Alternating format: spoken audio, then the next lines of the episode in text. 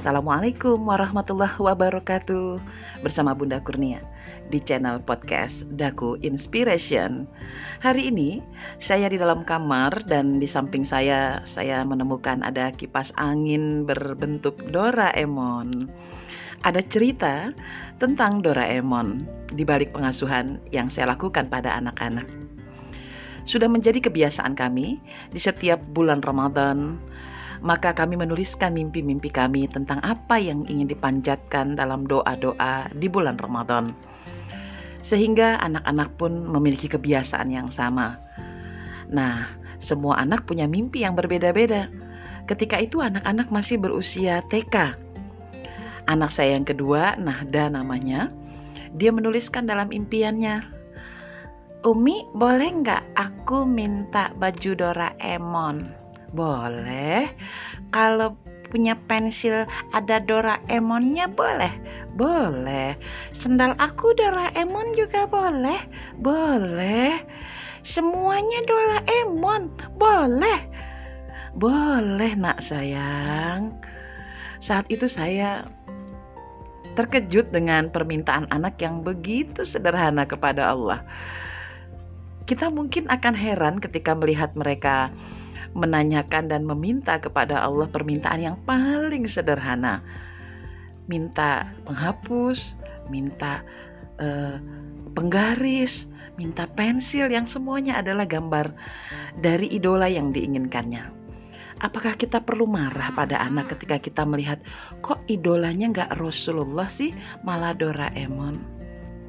Ayah bunda yang hebat, yang berbahagia, ketahuilah Sesungguhnya setiap anak itu belum memahami banyak hal tentang dunia orang dewasa. Imajinasinya masih berputar tentang apa yang nampak di hadapannya. Saat itu yang paling menyenangkan bagi dia, yang paling menghibur dan paling mengasihkan adalah mungkin nonton film Doraemon. Ditambah Doraemon itu lucu, warnanya cerah biru.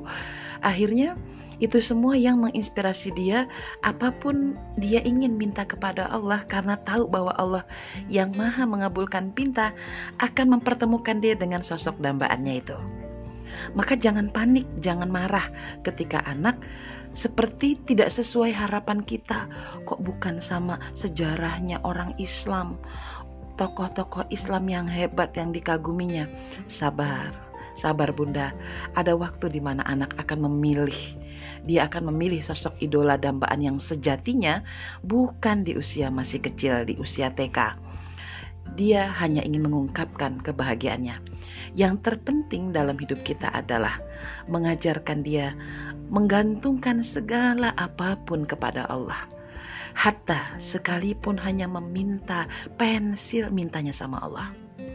Maka teringatlah saya tentang kisah seorang sahabat Rasulullah Shallallahu Alaihi Wasallam yang saat itu berdoa kepada Allah, Ya Allah, tali sandal jepitku putus, maka sungguh aku memohon kepada engkau dan bertawakal sepenuhnya kepada engkau, meminta ganti dari tali sandal jepitku hanya kepada engkau saja.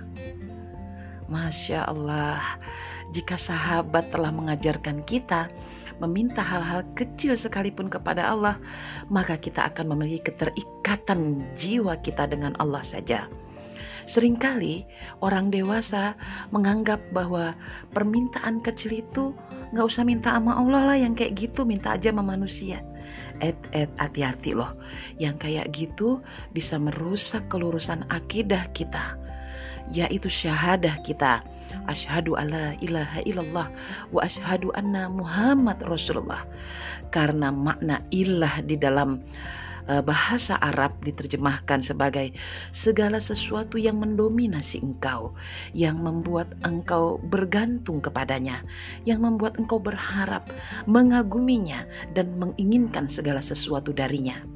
Nah, kalau segala sesuatunya itu bukan Allah lagi, berarti kita telah menduakan Allah. Nauzubillah min zalik. Hal seperti itulah yang saya coba luruskan ke dalam jiwa anak-anak saya.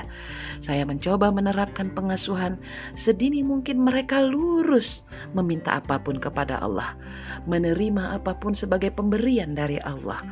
Bahkan mereka menyadari hidup mereka diperjalankan oleh Allah.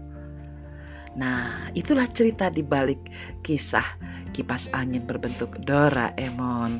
Alhamdulillah sekarang setelah mereka dewasa, mereka telah menemukan pula idola sejatinya, Muhammad Shallallahu Alaihi Wasallam. Apa yang sudah bisa kita lakukan untuk anak-anak kita? Apakah kita sudah mulai memperkenalkan Allah dalam keseharian? Yuk, ibunda, ayah yang berbahagia, ikuti terus channel podcast saya, Didaku Inspiration. Bilahi taufiq wal hidayah. Assalamualaikum warahmatullahi wabarakatuh.